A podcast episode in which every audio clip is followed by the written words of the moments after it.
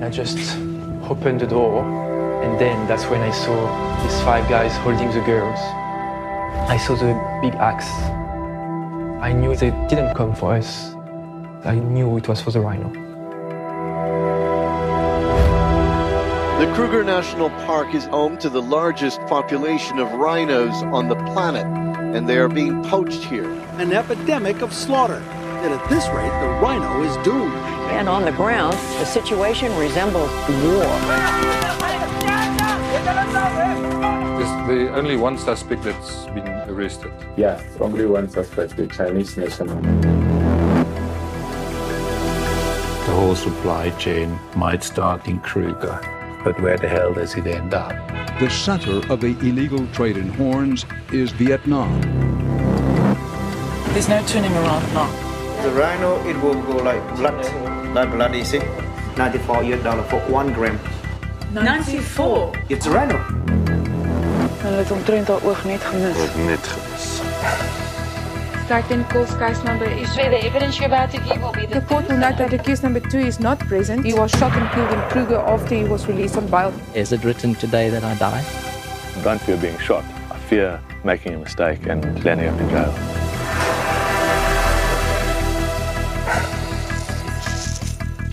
I got to do something. I'm going to stand up for the rhinos. Back home for my people, this piece of rhino horn is a symbol of death. What do you say to that? We come across this beautiful, beautiful animal lying dead there. And the only thing that is gone is the horn, and you just think to yourself, what a waste. Welcome to the Global Recon Podcast. I'm your host, John Hendricks. My guest for this podcast is Nathan Edmondson. Nathan, how's it going, brother? Good, man. How are you? I'm good. So, Nathan, you do a couple of things, you know, and, and we'll talk about some of that. But for this podcast, we're going to focus on Echo Defense Group. Um, or Edge. Uh, can we talk about what Echo Defense is, uh, Echo Defense Group is, and what your background is? Sure. Um, yeah. So Edge is a we're a 501c3. We're a nonprofit or an NGO, and uh, we were founded uh, literally on the front lines of the Rhino War um, in Africa. So we are a wildlife protection conservation organization. Um, we bring expertise to traditional counter poaching units, and um, we, our goal is to essentially make make them better to create asymmetric capabilities. And we work with U.S. Special Operations veterans exclusively from a Special Missions Unit um, in in the Army, and uh, we've been around for for about three years. I'm the president of that group, which makes me uh, both. My, my roles are primarily uh, project development, fundraising, and uh, you know, I guess a, a you'd consider me a broker of talent. That is, I, I spend a lot of time around the campfire in the bush, walking around with guys in in Africa, and then consulting with our uh, our operations team to um, you know find ways that we can implement uh, you know different development projects to to um, help support and develop counter poaching units uh, in various parks and ranges. Uh, concurrent with all of our security work, we do community development and implementation, specifically, um, for example, textile centers for women and young girls to make, um, you know, to make uh, uh necessary items for for rangers. That's one of the things we're implementing this year. So, um, yeah. Awesome. Okay, so the basically the work that you guys are doing is uh, hugely important uh, for various reasons. Uh, poaching is a serious crime. While it does occur in other areas of the world, it seems to be a major issue in Africa. What drives the crime? Um, you know, it, it, like anything else, it's it's complicated. Uh, however, in the case of the majority areas we operate, it's it's you know based on one thing, and that is the rhino horn. Um, rhino horn is the most valuable material on the planet right now. Uh, more valuable than diamonds, heroin, you know, you name it, uh, ounce for ounce. And so, um, you know where there is uh, uh, something of that much value and and which is driven by demand in Southeast Asia um, because of its completely you know uh, can I curse on this podcast? yeah, yeah, absolutely. yeah, there's, uh, don't know if you have a marker about kid friendliness on it, but uh, because it's you know frankly completely uh, uh, bullshit uses. But um, you know what happens is a syndicate is then formed uh, as a middleman brokering the the need uh, or the the demand to the supply, and they recruit um, from usually uh, from villages close to areas with endangered wildlife populations. Uh, they'll recruit poachers with local knowledge of the bush and send them in. And uh, you know, for the syndicates, it's a numbers game. For the the poachers who are recruited, it is a matter of getting six months' salary for two nights' work, uh, maybe risking your life, but you know it's it's it's worth it. Um, in some areas now, you know there there are former military or people with like what you call professional poachers being recruited. Uh, they pose a different kind of threat. There's also pressure from terror organizations. Uh, traditionally, Boko Haram has uh, profited from the ivory trade. There's a lot of stories about that, um, and other things are happening uh, with different terror organizations and the rhino horn trade. The the, the intel is is you know it's developing. Um, it's it's based a lot on anecdote and kind of geography right now uh, exactly what those supply lines look like. So um, you know that that drives them. At the end of the day, you've got something of high value next to impoverished populations, which is why it's important to both work in communities and to protect the animal. And of course, rhino is the umbrella species.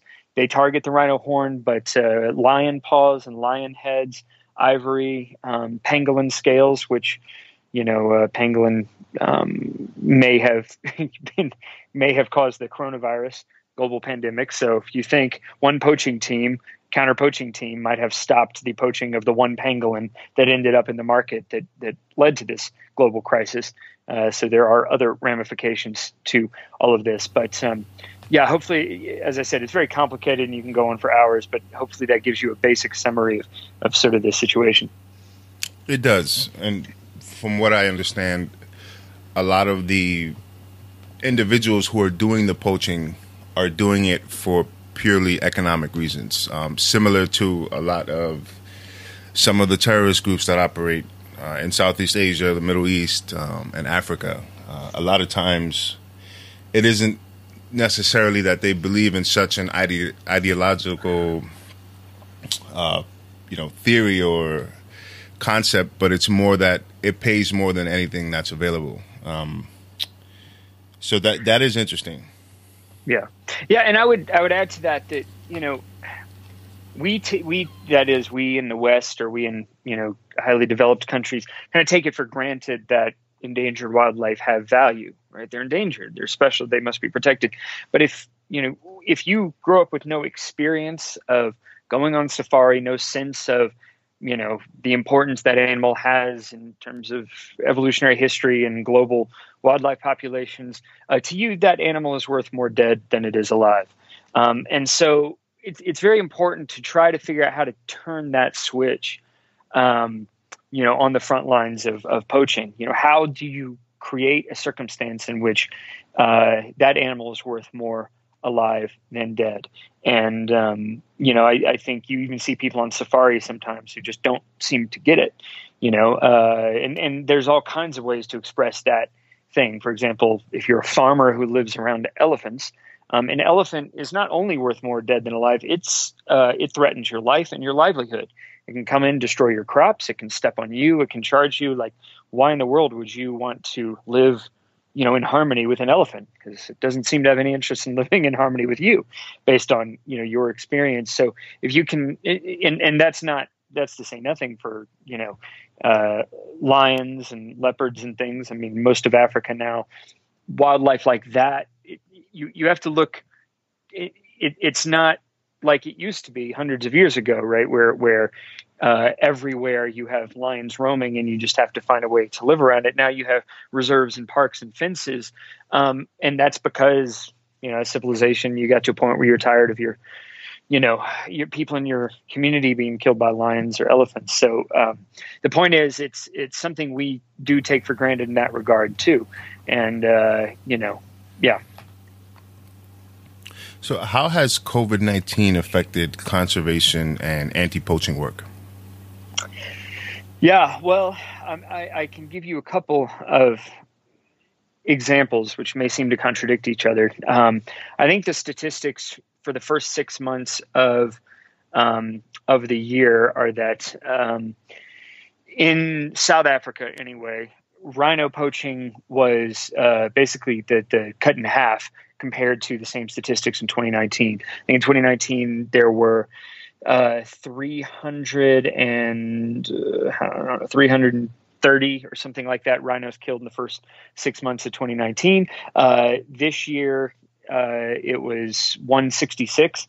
Um, so, and, and the reason for that is just an extraordinary shutdown. I mean, South Africa has seen one of the strictest, if not the strictest, shutdown in the world for COVID 19. Um, and that means that any car you see on the road that, you know, it is going to be pulled over, is going to be stopped, and is breaking the law. So it's hard for poachers, for example, to mix into, uh, you know, mix into traffic, uh, to to get weapons into parks with uh, tourists, you know, because everything is just shut down. Now that said, um, of course, uh, South Africa has essentially gone bankrupt. Um, and people are out of work, as we have seen over here. That leads to unrest and all kinds of problems. Um, and that's becoming very quickly and in a very nasty way true uh, in South African and other African countries. So what that means is that this is going to come back with a vengeance. Um, people, as they start opening up the doors, as they started doing on Wednesday, for tourists to move between provinces, to go into parks, um, you're going to see, and, and we are starting to see indications uh, and, and starting to see incidents of, of poaching where it looks like this is going to come back pretty hard. Uh, th- those same people that would be recruited to be poachers um, are going to be desperate, combined with the fact that uh, rhino horn has been touted as a cure and a protection against coronavirus in China and Taiwan. So, um, yeah, so I think that there's there's a sort of calm before the storm uh, thing happening right now. The other thing is, in one park that we are talking about going and developing counter poaching program capabilities for, they told us this week that they have um, the park has now seen an 80% cut in conservation funding, wow. and that's because all their funding is based on tourism.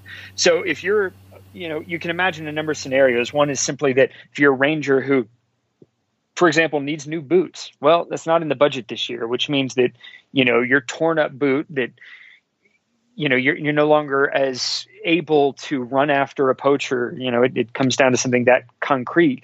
Um, alternatively, you can you can just look and see that the robustness of um, the ability to manage the wildlife in a park is going to be incredibly diminished, and we're going to see that in unexpected and you know uh, predictable ways.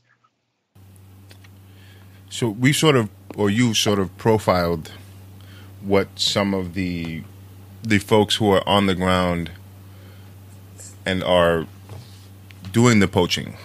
Uh, you know, some of the reasons why they do what they do. What about the folks who are doing the anti-poaching work, like the the locals and natives to those areas? Uh, c- can we talk about you know what their motivations are and, and why they do what they do? Yeah, for sure. Um, you know, and and uh, like everybody's story is different, right? And I think that on the whole, a lot of people, you know, in some places, uh, getting a job as a ranger is, I mean, there may be very few jobs available, and that's a, a thing of great prestige. You know, um, in other places, uh, you may have signed up for a convenient job, spending time in a park, uh, and did not expect though that you were signing up to to fight a war. Um, you know, you you thought you'd be chasing people, you know, ca- dumb campers who. Uh, you know, true stories who, who go and set up a picnic basket in the middle of lion country. Uh, you know, you thought you signed up to, to go and, you know, shout at those kind of people, but now you find yourself facing AK 47s, pipe bombs, traps, and other things. Um, so, you know, I, I can say that while there are anybody is corruptible, right? And if you you know, and this is a true story uh, of of a ranger who, um, you know, and I won't say where or anything like that, but uh, just to highlight an example, a guy who's very dedicated, very devoted, and there was an illness. One of his parents got very sick, um, and didn't make money from his job, and you know, uh, using their own intelligence, the poaching syndicate knew that he had a vulnerability and approached him. And you know, it may start as a small a small thing like, hey, look, you don't have to participate this, this. If you could just tell us where a rhino is, if you could just get this gun in there, if you could just give us a little information on when this person goes home, you know, just something small. And you say, well, I could pay a hospital visit, you know, with that money. Um, and so, in, in, the case I'm thinking of, that's exactly what happened. You know, this person, uh, extremely well intentioned, respectable, and and you know, but but um, at the end of the day, uh, we're put in this this compromised position um, that I think almost anybody could be sympathetic to. So, um, you know, they're, they're, the point is that signing up to be a ranger, while it may have some prestige and it may, there may be something, you know, really special about it, uh, it it's, it's just not that simple. Right. And, and it, um, we brought so one of the things we did two years ago uh, was for the first time in history we had African Rangers come and train on U.S. soil. So we brought them over here to do combined training with a um, uh, with a unit over here, and afterwards we. We, we went to LA for a fundraiser with these this group of rangers, and we actually had the opportunity to see the premiere of a film, which a couple of them were in, a documentary film, um, or, or, you know had were featured in, uh, called Stroop, which is a, a documentary about the Rhino War. And I, I can tell you, sitting this like I, I this kind of changed my thinking in an interesting way. There's a, there's a moment in the film where I remember um, it's a rhino has this this cow has her face has been cut off because that's how they cut the horn off, but she's still alive. And what they do is they they sedate her and they have to drill into the bone of her face to put on a prosthetic face of elephant skin um, to try to you know save her life. And you can see there her, her nasal cavities are exposed. Um, she's she's gasping for for breath. And you know the the vet there says you can see that she wants to live and we're we're going to help her. And even the vet who is using just a hardware drill to drill you know drills like uh, uh, screws you know like hardware screws into her face he's in tears in the video um, and I was in tears watching this, and I turned and looked at one of the Rangers next to me, and so was he. And I made a point of saying that to the leader of this Ranger group later. I said, you know, I, it surprised me because this is this guy's a pretty stone cold operator, you know, in my experience with him. And I and he said, you know, one of the great things about this exchange program has been they have had the opportunity to see how important their job is to the world. And it hadn't occurred to me to that moment that they wouldn't know that you know because to me that ranger who shows up to protect that rhino he's doing it for me he's doing it for my kids because i want them to have the same experience over there seeing the wildlife that i did and if these rangers don't risk their life that day then the opp- the chance that my kids or their kids are going to see what i saw it diminishes every time that you know a ranger doesn't step up so um, you know so that is to say that i think that we might attach a level of glory to that job, but I've seen the way a lot of these guys live. I've seen, you know, the resources they've had. I know what they get paid. Uh, you know, it, it, the compensation is and and the lifestyle is extremely limited um, relative to the importance that you know perhaps the global community would put on them. So that said, some of the best friends I have are rangers, are you know guys over there, are pilots. Um, just some of the best people. They have absolutely the best stories. Uh, you know, they start the best fires in the bush to sit beside and and cook on. Um, so I have a lot of affection just for them and that lifestyle. And uh, uh, there's guys that I would, you know, if they called me in the middle of the night, I would do everything possibly could to answer, you know, whatever they called about, um, which is, you know, kind of what Edge is about. Uh, but yeah, I mean, look, that's a long way just because in my mind, there's so many personalities, so much positivity, uh, so many de- dedicated guys I can think of, and they're fighting a war unlike any other in an environment unlike any other. I mean, it, you know, even the guys I've we travel with who spent time, um, you know, fighting terrorists in the Middle East, for example, or other places. Uh, I've had them turn to me and say, "I've never been in a place so dangerous." You know, uh, between black mambas and lions and you know, malaria carrying mosquitoes. I mean, we we get pretty rough, and uh, you know, we can be exposed to um, you know, to some things that are that are pretty scary. I mean, I, I would not hesitate to bring one of my kids over or a donor and and have you know pretty awesome experience. But at the end of the day, you're living in an environment and working in an environment where you are a guest and nature reigns and you are not at the top of the food chain you know? And uh, an elephant as majestic as they are the day that you cross them or spook them you mean nothing. You know for them to run over and crush you is they don't give it a second thought. You know they don't consider. So uh, you're living in, in that kind of environment and uh, that's that's what these guys live and breathe. And um, you know there are some awesome funny exciting stories. There are also some incredibly tragic stories. Um, if you will one one story I'll, I'll throw out there just to highlight how unique this environment is. And this happened when we were there. Um, there were two rangers in a certain park. Uh, i don't know if this is a, a, you know been put in the news. I won't say specifically where. They were on patrol, and uh, one of the most dangerous animals in Africa is a, a, buffalo, specifically what they call a dagga boy, which is an older male buffalo that they get very moody. They're they're pushed out of the herd. They are extremely aggressive, and um, and and, it, and it's a multi-ton truck coming at you uh, with three times the pulling power of an ox. You know this is this is you know a pretty pretty nasty machine when it comes at you. And there were two rangers who were charged by one, and one lifted his rifle to shoot it. Um, the round ricocheted off the horn and killed the other ranger. Wow.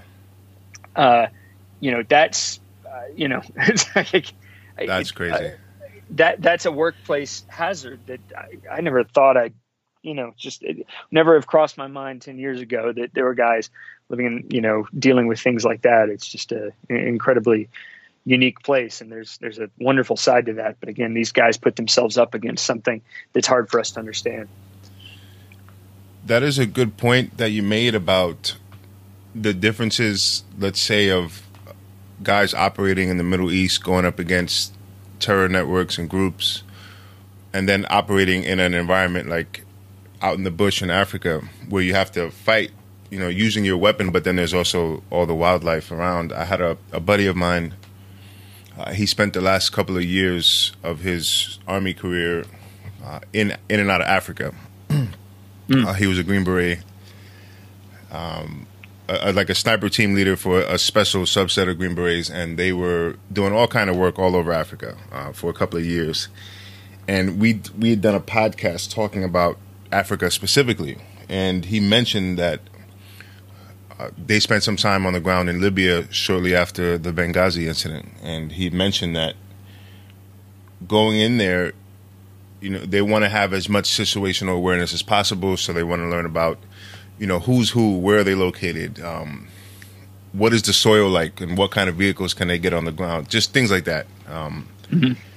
But one thing he mentioned was how many things in the environment out there can kill you, like snakes and mosquitoes. And it was just, it was crazy. They had to spend a whole bunch of time focused just on learning about what can kill them in the environment they're operating in. Yeah. No, it, it compels or impels uh, a high degree of humility. And I think, you know, on a personal level, that's one of the things that has initially attracted me to to this world because I I did not expect to be devoting my life to this, which I am now, uh, wholly and completely.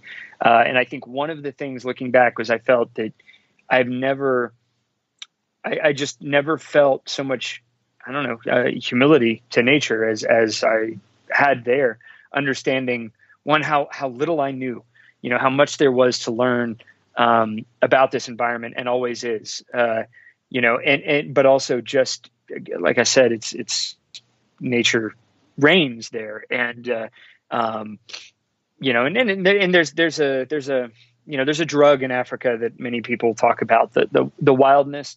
Well, you know, it also uh, you know means that there is poverty and disease and all of these things that the modern world um, you know has has remedies for.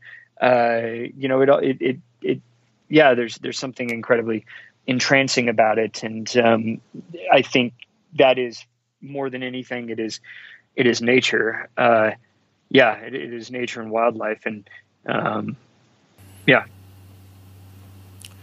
so the job of countering poachers is obviously inherently dangerous um,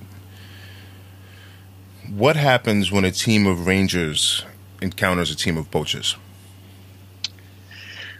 Well, you know, after they've worked with us, hopefully something a little bit different than you know what they might have done before.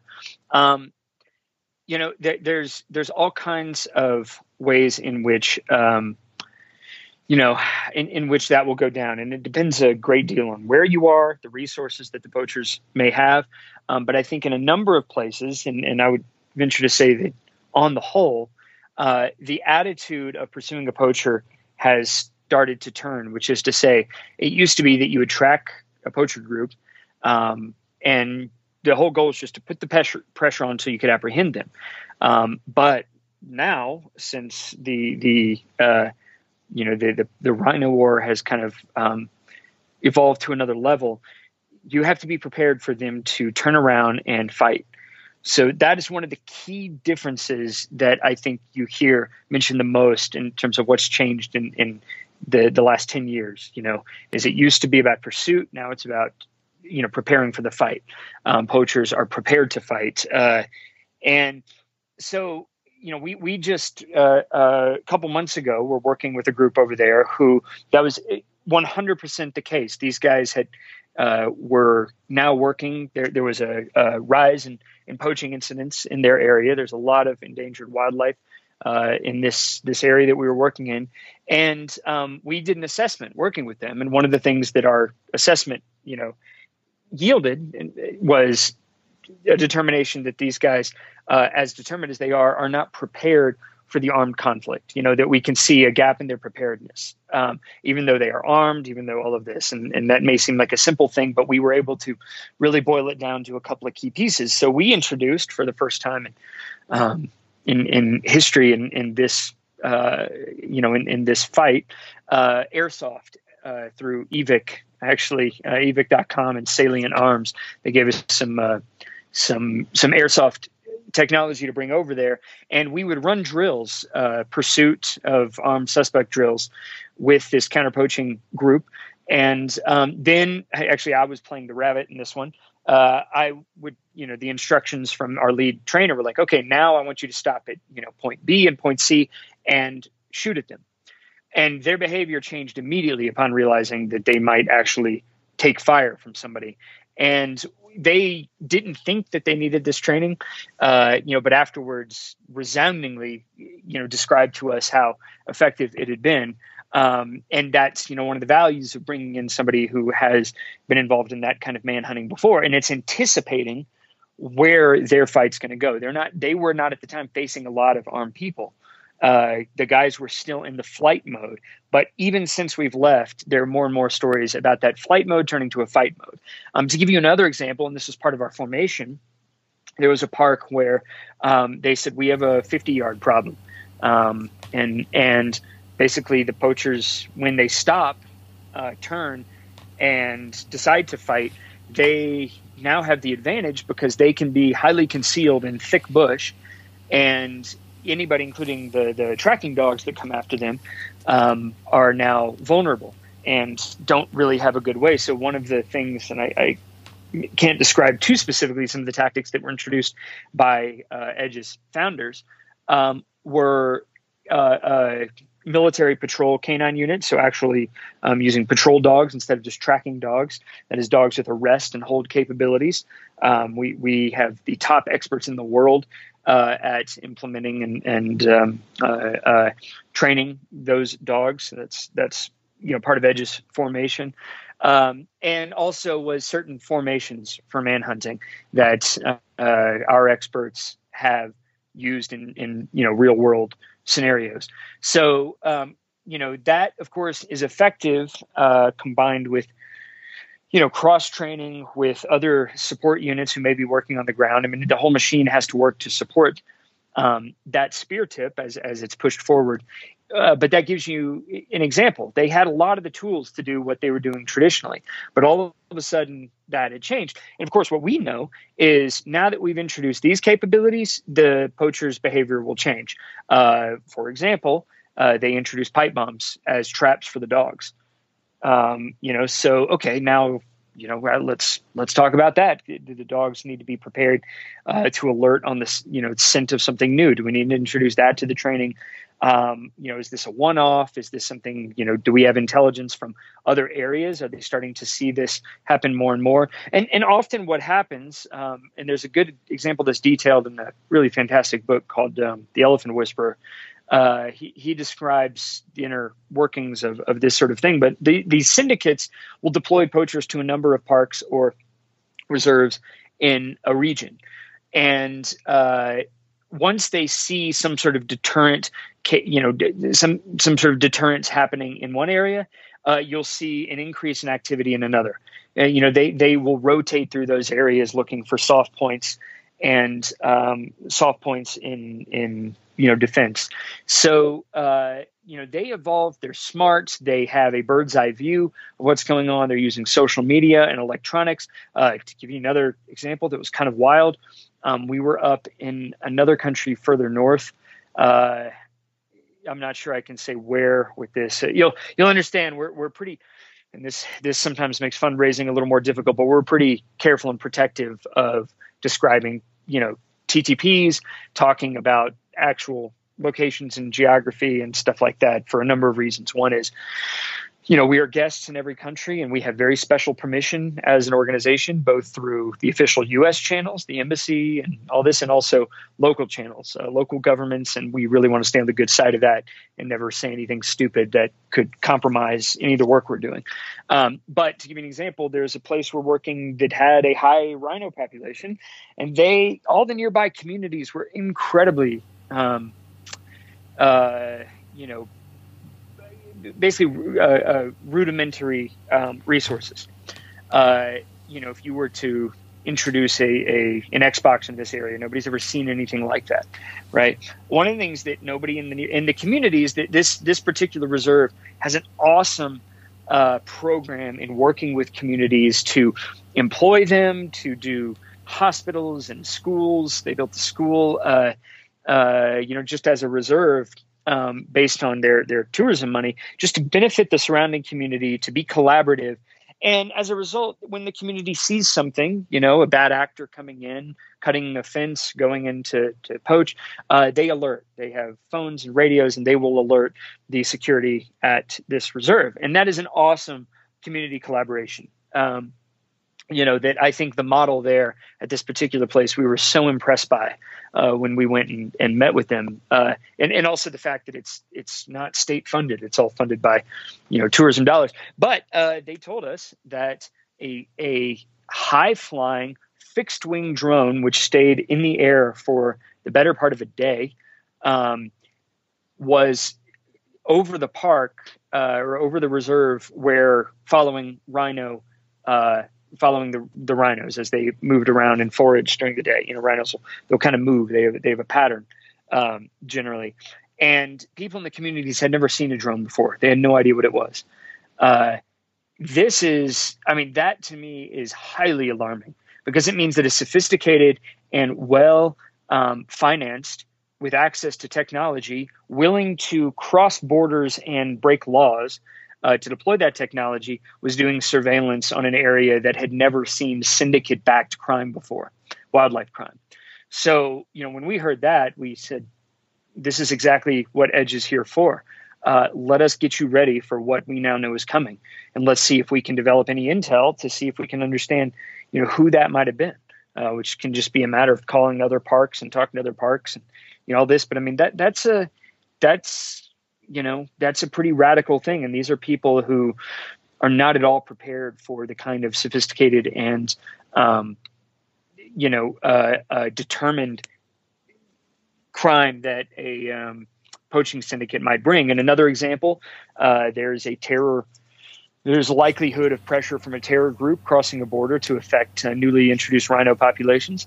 Um, and there was a chinese national arrested with uh, grenades and a couple of AKs. Um, and this was the first time anybody had heard about any, uh, you know, Asian presence in the area uh, with an interest, in, and he was there uh, looking for rhino horn. So, you know, you look for those early indicators because what a number of people are realizing is that South Africa, for example, or certain parks in South Africa were completely taken off guard by this conflict.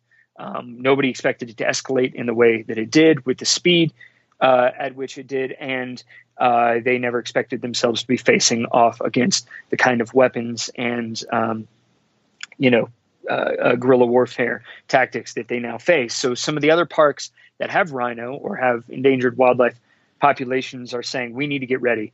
You know, and that's kind of you know in, in the DNA of why Edge was formed to say we're here to bring asymmetric capabilities and let's we, we operate very much like a consultancy.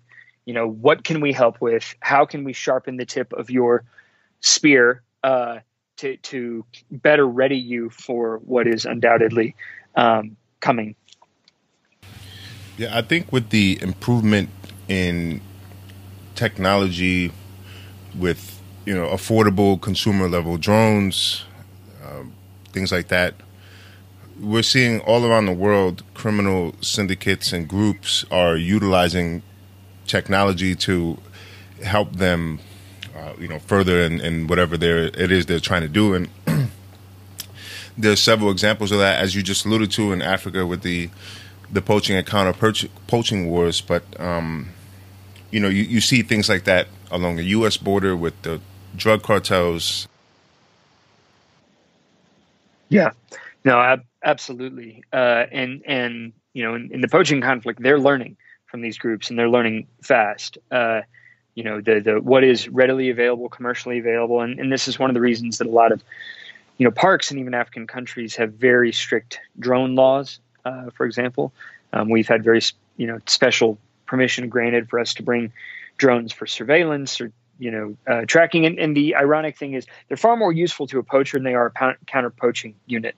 Um, partly for for reasons of budget, uh, but but also re- for reasons of, of you know more practical reasons uh, or, or, equally as practical reasons like um, the uh, you know the amount of gra- ground that you have to cover to to to look uh, the likelihood that that drone may crash you know et cetera. So uh, you know it, it's not you're not on equal ground in terms of the benef- benefits of technology. Um, you know yeah. So you mentioned that um, specifically in South Africa parts of South Africa there was an increase in the uh, poaching of rhinos is that something in a place specific to South Africa where the government would deploy, you know, special operations or troops against them, or is that just something that park rangers deal with? Um, well, I, I mean, South Africa has the the uh, you know the world's highest population of rhino, as well as some of the most you know um, the the most sort of uh, or, or, some of the best and most sought after you know test tourist destinations for wildlife safari. You know so these two things create a um, you know basically create a marketplace you know for for uh, you know for poaching. So um, South Africa certainly like we're, we're, operating in multiple countries, and while South Africa has been at the forefront of a lot of this, um, partly due to its geography, multiple points ports of entry, uh, you know, uh, both both by sea and by air, um, and and by land, uh, you know. That that has contributed as well as their biodiversity, their climate, their size. You know, all of these things are, um, uh, you know, are part of the reason why South Africa was hit first and hardest. Um, and yeah, in a lot of commercial movement that it could fold into. I mean, another part of that story too, honestly, part of what gave a very sharp rise to the um, rhino uh, uh, to the, the, rhino horn crisis that we're seeing now was the professional hunter community. Um, basically, what happened was Vietnamese and other Southeast Asian uh, brokers, they, they weren't necessarily criminal syndicates in the way that we see them now, um, would hire people to go on hunts when it was still legal to, um, it was legal but controlled to export uh, horn. And um, they would essentially corrupt the, the professional hunting industry. They'd buy off licenses and tags, mm. and they would hire literally prostitutes to go and you know, hold the gun in a picture with the rhino, and then they take the horns and sell them, and that gave this huge shot in the arm to the growth of that market. Uh, and um, you know, and that's to say, I mean, I got to be quick to add because I'm sure some of your listeners cross over with the hunting community. We also completely acknowledge that more money and support for conservation comes to Africa from hunting than you know any other single uh, source or, or demographic. Um, but you know, it has to be acknowledged that that was part of the uh, the evolution of the current crisis. You know, was the accessibility of the horn in uh, corrupting a, a uh, legal marketplace, if you will. Um, and of course, there's there are now restrictions, and it's now illegal to export horn in the way that you could before. But by that point, it's too late. You've already ignited, you know, this this wildfire, so to speak. So I, am not sure if that answers your question exactly, but uh, yeah. So let's talk a little bit about the um, the sort of market that drives this, and if we can, about uh, who some of these groups are, or or maybe just like generally speaking. Um, so you mentioned that this is driven mostly by beliefs for you know medicinal uses and things like that from Southeast Asia. Is that mostly China and Taiwan, or is that other places as well? Um, yeah, Vietnam, Taiwan, uh, Thailand, China. There, there is a um, there, there's kind of a rise in uh, traditional Chinese medicine, right? Like almost like, uh, uh, and it's not just among, you know, poor rural, you know, folklore uh, susceptible communities as as you might sort of you know imagine as a westerner i just mean you, you as a collective you know whole that, that we might perceive it's actually the, the demand for tcm is among you know the more wealthy elites as well it's become you know, almost like uh, you know, if you can imagine, like the, the the the demand for feng shui amongst Hollywood, you know, elites. There's there's some similar things happening there. So um, you're seeing it in multiple countries. Uh, again, I would refer to that document Stroop uh, that's on Amazon Prime because they go under cover into some of these countries and markets to identify it. But really, what's driven it is the rise in cancer rates. There's been an explosion in cancer rates. Uh, there's a perception, uh, you know, that that um, uh, rhino horn is uh, uh, a cure for um, for cancer, and that it is it has other values like a hangover cure, you know, just general wellness. Um, ironically, uh, most people believe that it, it's a virility aid, right? That's that's what you hear. Iron- the, the real story behind that is that it never was used uh, really globally as as a virility uh, aid until, and I can't remember the article, but until some idiot journalist uh, a couple decade or decade or two ago uh, wrote this article where he made up some facts about it being used for that reason, based, I think, uh, on you know the the phallic nature of the the rhino horn. Well, it must be used in Asia for you know this and that. Uh, after that article was written, and this shows you how dangerous bad journalism can be, there started to it started to be offered for that you know by the the profiteers and you know the marketers selling it marketers primarily to westerners because they thought well uh, westerners must think we can use it for this let's start selling it for this uh, but that was traditionally never one of the reasons that rhino horn was sourced and of course i'm speaking specifically about rhino horn but there's you know the, the demand like uh, um, uh, lion paws and lion heads like one of the things you'll see in these parks and uh, it's it's pretty nasty business. But you know, a lot of guys don't want to go hunting a lion. So what they do is they'll poison a water hole, or they'll like kill a zebra and inject it with poison, and then that zebra, um, the lions will come feed on it, and then the lions die, and then they cut the heads and the paws off the lions. And I've got all kinds of pictures on my phones of this. It's really uh, horrific to see, um, especially when you have faced a lion, as I have on a couple of occasions, in a way that uh, you were just awestruck and terrified by how powerful they are. So to see one, you know, reduced to a, a just stumps and blood is is pretty. It's just pretty nasty. But anyway, that is is sometimes they're sold as tiger paws. Uh, some you know they'll be put and boiled and uh, you know used as as remedies or coming of age things. Or you know it's uh, so yeah. There's a demand for a lot, and then you see like cross, I don't, I don't know what you call it, but incidental poaching. So, for example, now there is a lot of attempt to poison carcasses um, specifically to kill vultures.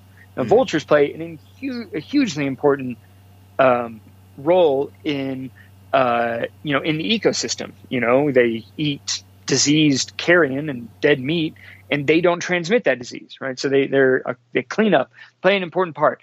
Um, but one of the parts they also play is they alert counter poaching teams to when there is a downed carcass, and if you kill the vultures, it gives you more time to get away uh, and less. Uh, basically, you're, you're reducing. You know, it's like cutting the wires on an alarm, if you will. So you know they'll poison carcasses, but the crazy thing is that carcass, uh, depending on what kind of poison they use, it'll kill everything else: hyenas, lions, jackals, uh, eagles that come to feed on it. And then, in, the cases of certain poisons, uh, it will soak into the ground, be absorbed in the roots of plants, and anything, any ungulates or whatever that eat those plants will also die for years. So what you have to do is you have to turn the soil over, burn it, uh, I mean, there's all kinds of stuff you have to do when you encounter that. So, um, you know, that's so indiscriminate. It's so, I mean, what they do to go after a rhino is, you know, humane by comparison. I mean, they, you know, suppressor, they'll, you know, shoot it, they'll, they'll cut its spine uh, to immobilize it if they think that's going to be quieter, easier than just killing it.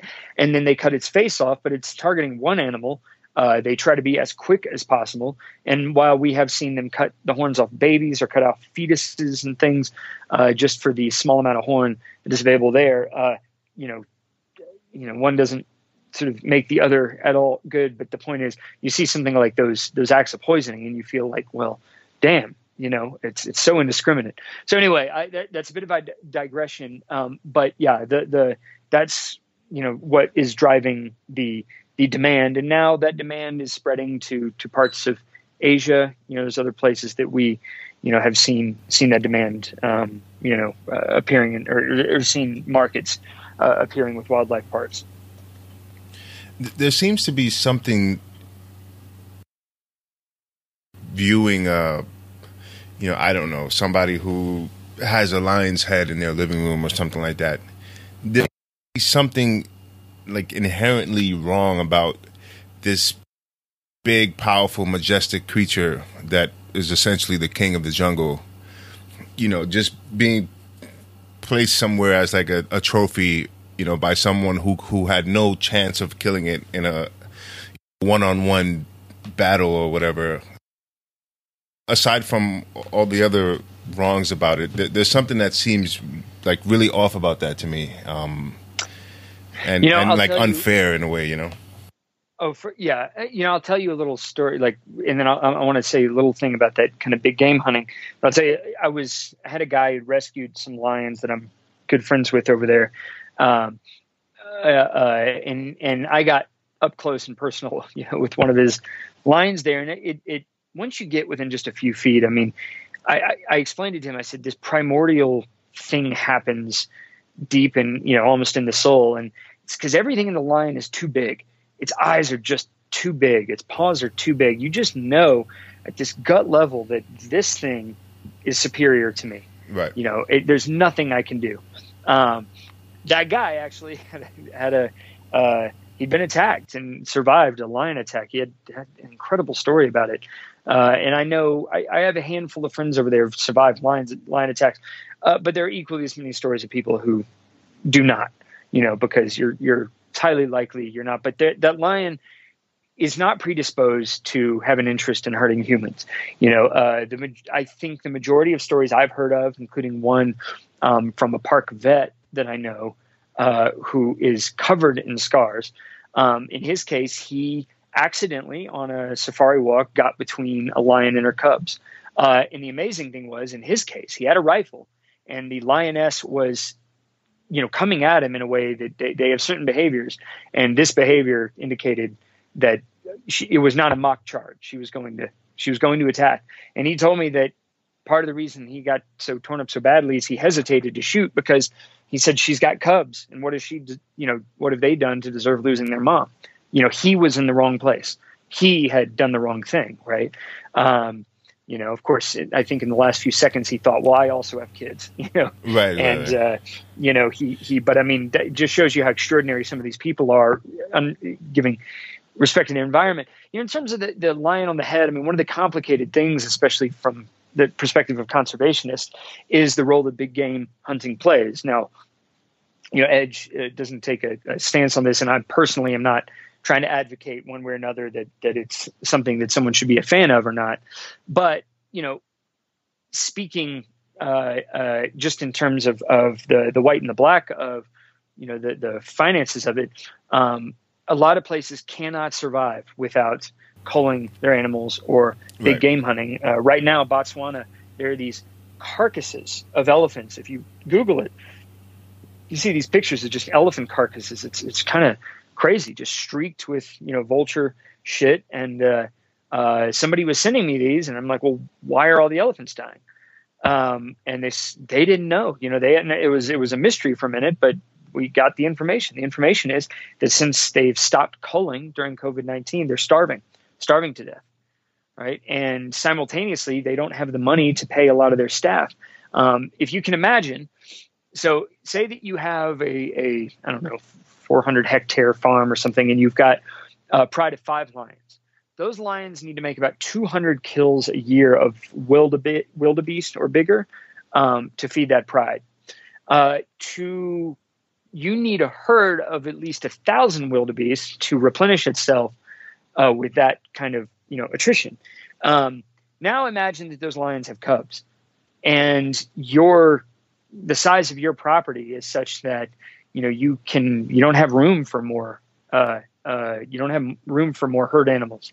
Um, well, now you're in trouble as a farmer, and a lot of times, like right now, there's nobody who will take a lion. Like I know who who could take it, who could afford to keep it, who could afford to feed it, who could integrate it into their environment, who could do the veterinary work to see uh, if its genetics will contribute to a large park or if it's a disease carrier or what, right? So you as a farm owner, you know, can charge a rich dentist from the UK or the US or, or whatever to come in and do a legal uh, cull hunt to kill an identified animal, um, which one helps with your population, your ability to have those animals, and two uh, gives you the money that you need because the amount that a, a rich Westerner will pay to do something like that, that could pay your security staff salaries for the whole year.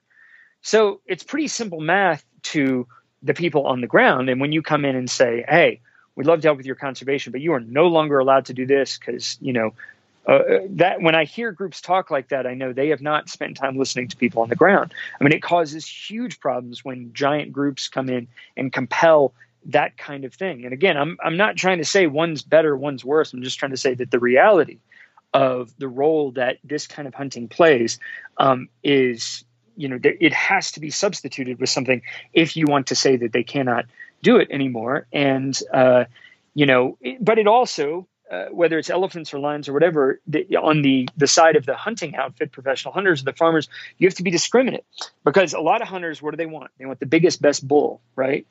Or or the biggest best whatever. Uh, so you're now removing from the genetics of that environment the best expression of those genetics so, you know, okay, well, what does that do to the long term population of, of, of these animals? So, you know, it's nothing, nothing is black and white is the point. And when you talk about that, like I have the same reaction as you, you know, uh, and, and I have picked up photography while doing this and absolutely love it. I never thought I'd be into wildlife photography. Um, and I and I love all of that. But uh, this stuff, those trophies on the wall, they play a big role, and right. that has to be a part of the conversation. Yeah, it's an interesting point to bring up. Uh, stuff. Um, but one thing people don't factor in at all is what you just mentioned.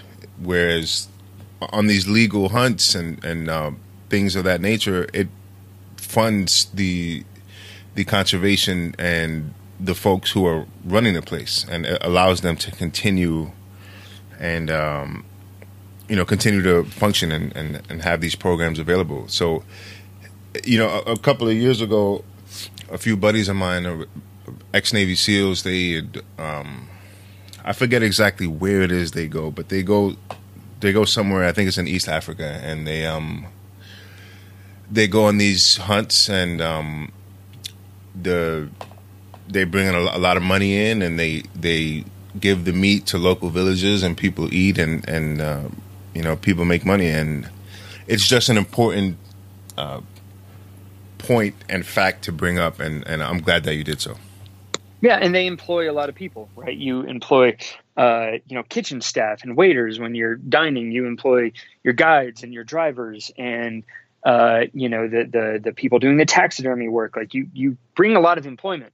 Uh, you know, so it's to to if you live there, there's a there's a net positive.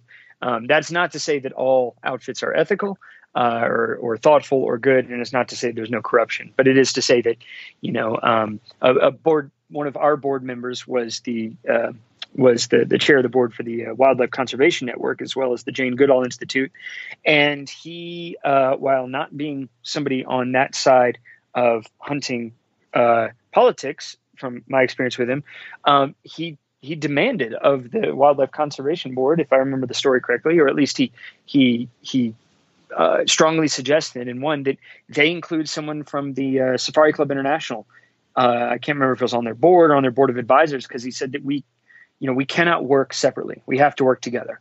You know, and and somebody else in some article likened it to you have to look at every one of these things as a brick in the wall. You know, uh, you remove one and the wall is weaker. And I think that there needs to be more consonance, you know, in that environment. And one of the unique things about Edge is we fit in anywhere.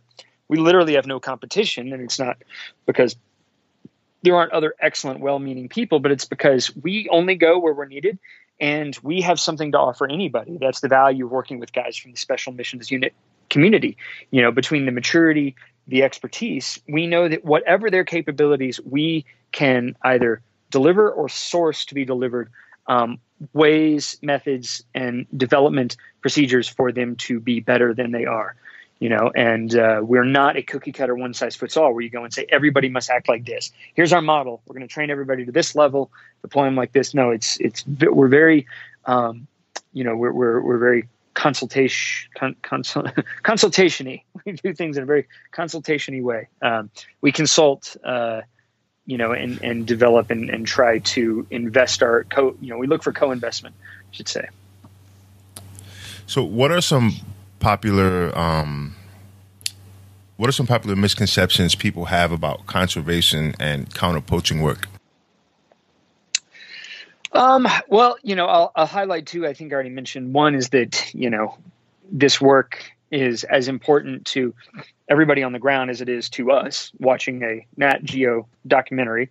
You know, uh, from Pasadena, California, wherever you may be. Uh, to to give you a quick example, I was in a um, I was in a luxury safari lodge meeting with the head of security, uh, you know, uh, to, to, have a conversation. He says, "Oh, you know, you at the time I was living in California," uh, and he says, "You know, meet them. They're in the lobby." And I went and shook their hands, and they did, and they said, "But the park has a fence around it. Why? How do the poachers get in?"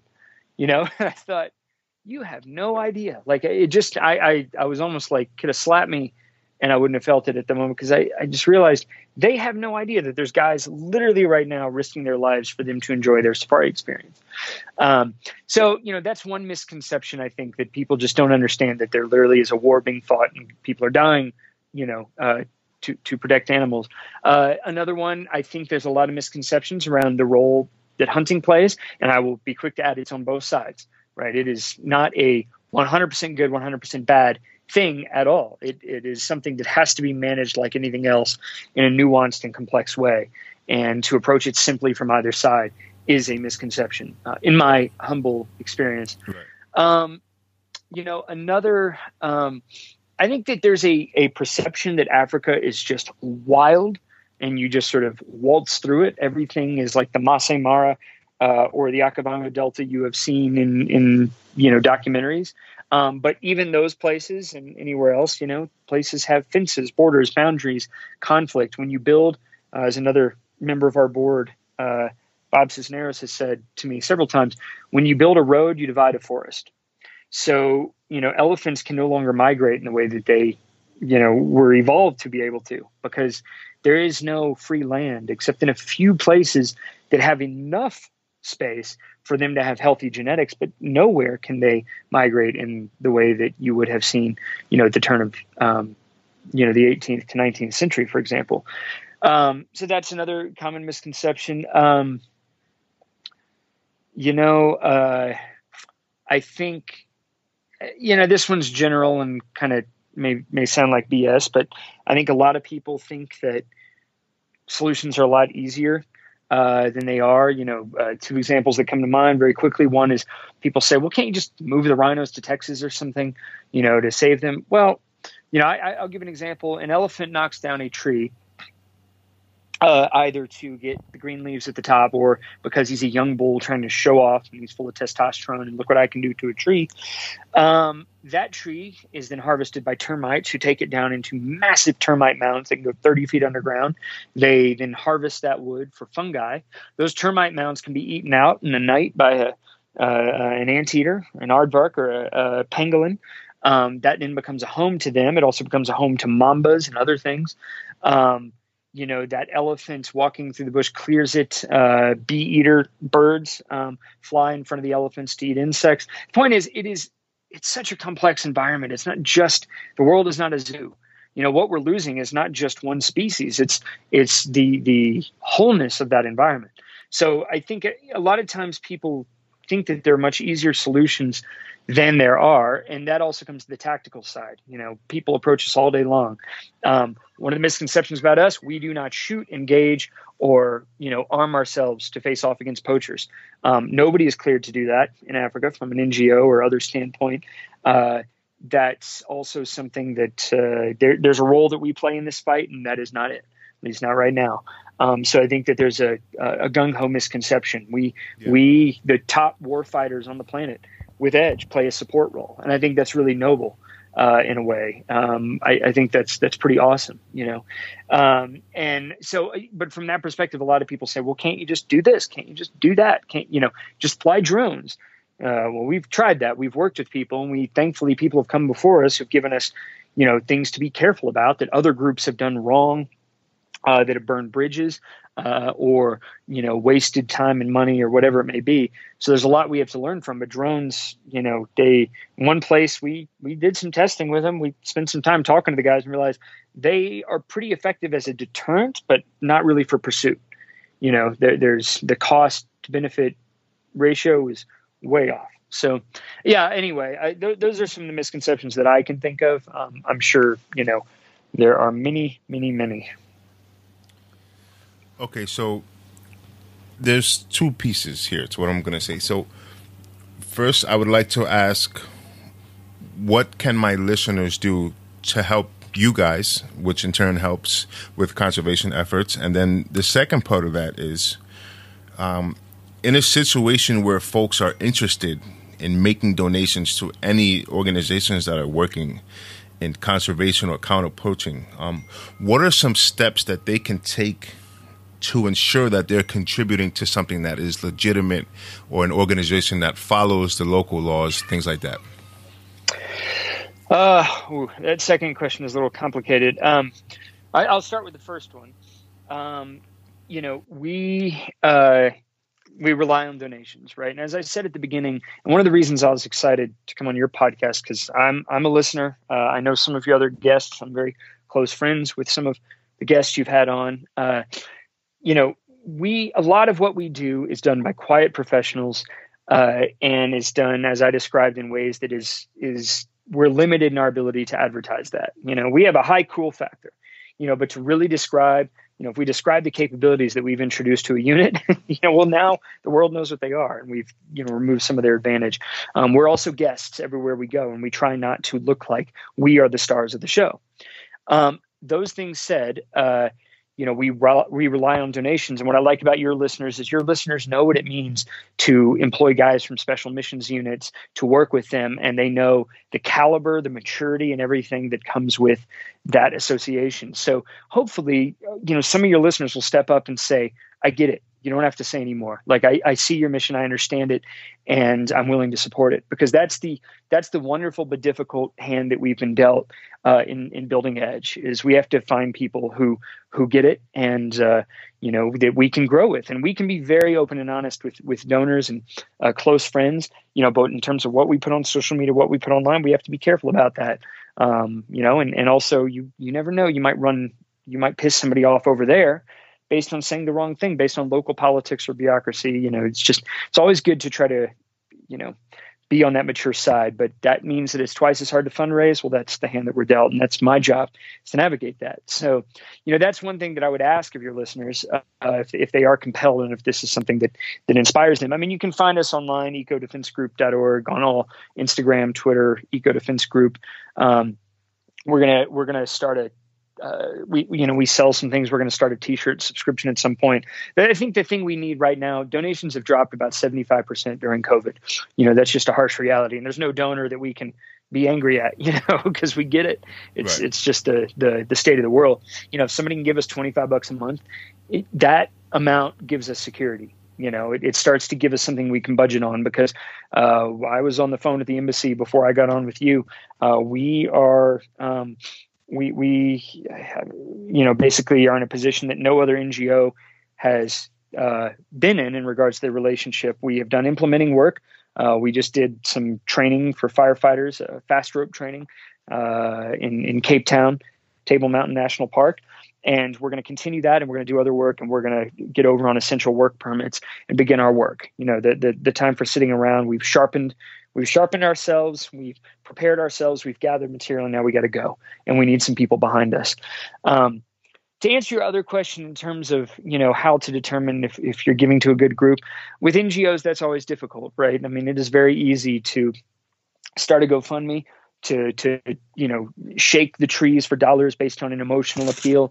Um, you know I, I cannot say, you know, what the red flags are. I personally, like I said, there's some groups that'll say something and it'll be a red flag to me based on my experience over there. Um, you know, certain claims that people make, uh, and, and, a lot of that is objective. It's not purely subjective. Um, I don't know that I can make a negative case for anybody else or, or that I would want to, but I can make a positive case for us, which is to say, if anybody wants to give a meaningful amount to us uh, and, and, they want to get involved, um, some people we bring over, we can get the right top donors involved. But at the end of the day, if you want to call, get on the phone with me, my job is to make this work. And anything that you feel needs to be explained to a point where you're comfortable, you know, giving and supporting our group, if it's not absolutely clear. Um, what I can say to your listeners that I can't say on Instagram effectively is we work with this special missions unit combat veteran community. We do not take guys on you know accept in a very special selective way with real world ongoing long experience you know? And one of the assurances that that gives me as the president president of the group is that we're always going to be on the right side of that maturity spectrum. We're never going to do something stupid uh, you know based on the the people we're working with you know? Uh, uh, certainly not ever based on intention or design.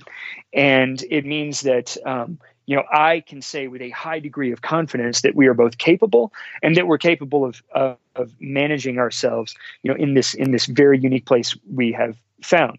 So I can make that case. I think that your listeners will understand uh, because you've had other people on from the same community who uh, or communities who um, you know they they would have a high degree of confidence in protecting their own family. And what I what I've said to people is, you know, we've entrusted them to protect. Uh, protect democracy, uh, to protect our country, and now it's time to trust some of them to protect uh, a, a, global resource that we will lose for all of history. And um, you know that's that's what Edge's mission is, and as humble but as uh, determined, dedicated, and um, passionate a way as possible. Yeah, I, I, will say this for my listeners. Um, you know, there are so social media is a double-edged sword because things can look very pretty on social media, and that might not be the case in real life. Um, so, just in general, uh, when you're talking about organizations that work in the in the area of countering human trafficking. Uh, if you're talking about groups that are working counter poaching, um, there are organizations that have huge presence on social media and followings. But as far as you know, things that are happening on the back end, um, it's not so pretty. So, uh, what I will say for my listeners is I was interested in talking to somebody about conservation and counter poaching work, and what I did was asked on social media if anyone knows any organizations. I got some hits on that, on some feedback on that, and then I also spoke to some of my friends who retired out of the special missions community, and I was talking to one guy who I highly respect, and um, what he said was, you have to talk to the guys at Edge at Eco Defense Group. Um, they are top notch. You know, I, I give them a, my stamp of approval, and essentially, once I heard that, I'm like, okay, this is a serious guy with who's done some serious work.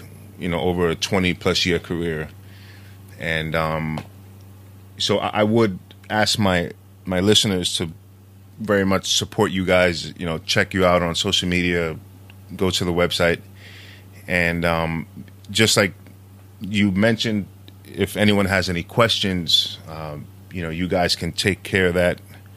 Uh, you know, hopefully this podcast will open some eyes for folks and, and answer some questions that they may have. Uh, and uh, you know, I'm really glad that we sat down to do this. Uh, you know, I appreciate you coming on here. Yeah, I mean, one quick thing I'll say that you, you know, I guess I didn't bring up earlier. Um, I, I, say often that we were founded out of need, not out of purpose. Nobody involved at Edge woke up thinking, hey, in five years, I'm going to be spending a lot of time in Africa, or I really care about rhino. How do I get involved? We were in a position where um, a, a, a, a, U.S. government office was requested to support, you know, th- this crisis, and I happened to be in the right place at the right time to take the helm of Edge, um, it, which was formed specifically to answer the call that no one else could answer. And what shocked me, my first time spending time in the bush, was that I thought, where is the world? Like we can we can solve this. Like how is it that I'm in a position to give body armor and boots and other things that these guys need, defending the last great population of rhino? Like where's everybody else?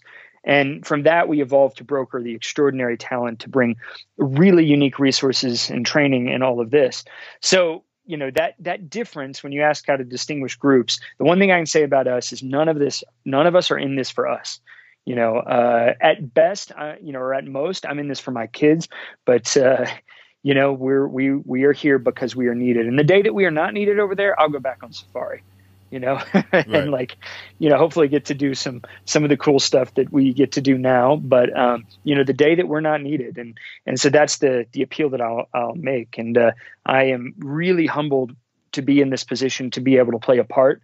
Uh, in the only war ever fought over wildlife, you know, it's pretty incredible. So, yeah, man, I appreciate you. Your what you've done to build this up, and and to, you know, from my perspective, very respectfully um, pay respects to you know uh, communities that have done really remarkable work in the world. Uh, yeah, we're we're honored to be considered a part of that conversation.